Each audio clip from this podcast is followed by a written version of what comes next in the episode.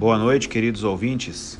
Vocês estão ouvindo ao podcast Traduções Literárias, seu podcast semanal onde compartilhamos as impressões dos nossos estudantes sobre os livros indicados pela nossa querida professora Manu Bezerra. No episódio de hoje, vamos fazer uma abordagem sobre o livro Ikigai, O Segredo dos Japoneses para uma Vida Longa e Feliz, dos autores Hector Garcia e Francesc Miralles. Nosso entrevistado de hoje é o Edson Costa, estudante de MBA em Gestão Estratégica de Pessoas e Desenvolvimento de Lideranças na PUC Minas. Edson, antes de entrarmos no tema Ikigai, como os autores decidiram escrever um livro sobre esse tema? Boa noite, Juliano. E é um prazer né, estar aqui participando com você. E agradecimento também à professora Manu, que nos presenteou com essa indicação literária.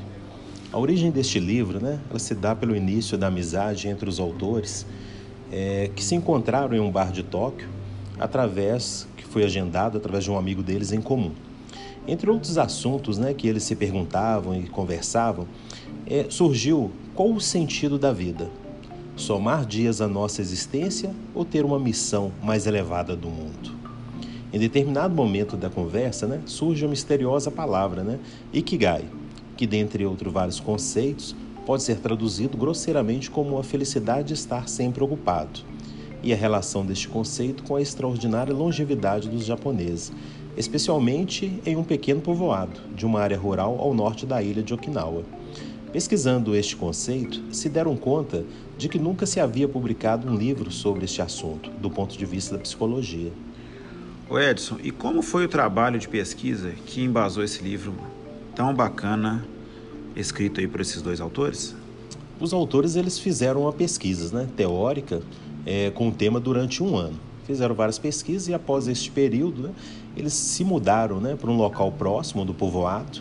Eles ficaram a 20 quilômetros de distância, até porque a cidade, esse povoado não tinha uma estrutura e muito a questão para turistas, e onde eles puderam se aproximar mais e observar os hábitos né, e dialogar com os habitantes do local, no intuito de entender o segredo da longevidade dos habitantes. Ô Edson, e após essas pesquisas, né, quais foram os fatores que os autores descobriram para essa vida longa e prazerosa? São vários fatores, tá? Entre eles, manter a mente ativa, né? É, controlar o estresse, não sofrer de forma antecipada com os problemas cotidianos, manter uma vida ativa fisicamente, pois o sedentarismo é inimigo da juventude. É, proteção da pele né, em relação ao sol, dormir né, geralmente de 7 a 9 horas por dia e manter uma alimentação leve e saudável. Uma das práticas dos japoneses é, dessa dessa aldeia é alimentar em 80% né, do necessário para o dia, não acima disso. O Edson, além desses fatores, o que, que mais contribui para a longevidade vista no cotidiano dessas pessoas? Além desses fatores citados anteriormente, essas pessoas têm o hábito de trabalhar até mesmo quando já são idosas, mesmo que o trabalho seja de menor intensidade é, mas acreditam que trabalhar né, mantenha a mente ativa, o corpo em movimento, além de estar sempre se relacionando com outras pessoas. O Edson, e como que a gente pode então resumir o que é o Ikigai e como nós podemos viver esse conceito em nossas vidas, buscando assim essa longevidade vivida pelos japoneses? Como vimos, né, o Ikigai é um estilo de vida que traz harmonia, longevidade e satisfação plena nas diferentes áreas da vida permitindo assim alcançar a razão de ser ou propósito para a nossa existência.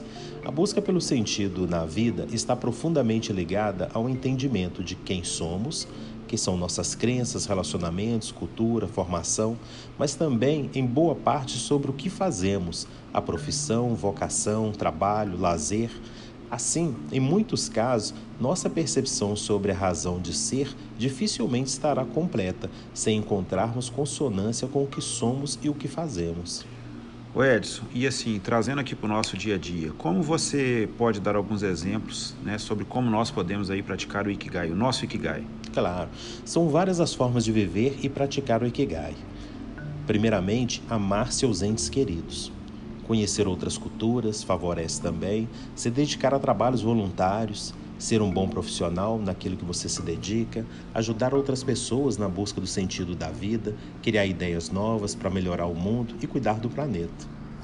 Edson, muito obrigado pelo bate-papo e eu espero que através desse podcast nós consigamos né, despertar em cada ouvinte a busca interna pelo seu Ikigai e que através desse Ikigai pessoal de cada um, que tenham todos uma vida longa plena e saudável. Muito obrigado a todos os que estão ouvindo e até o próximo episódio.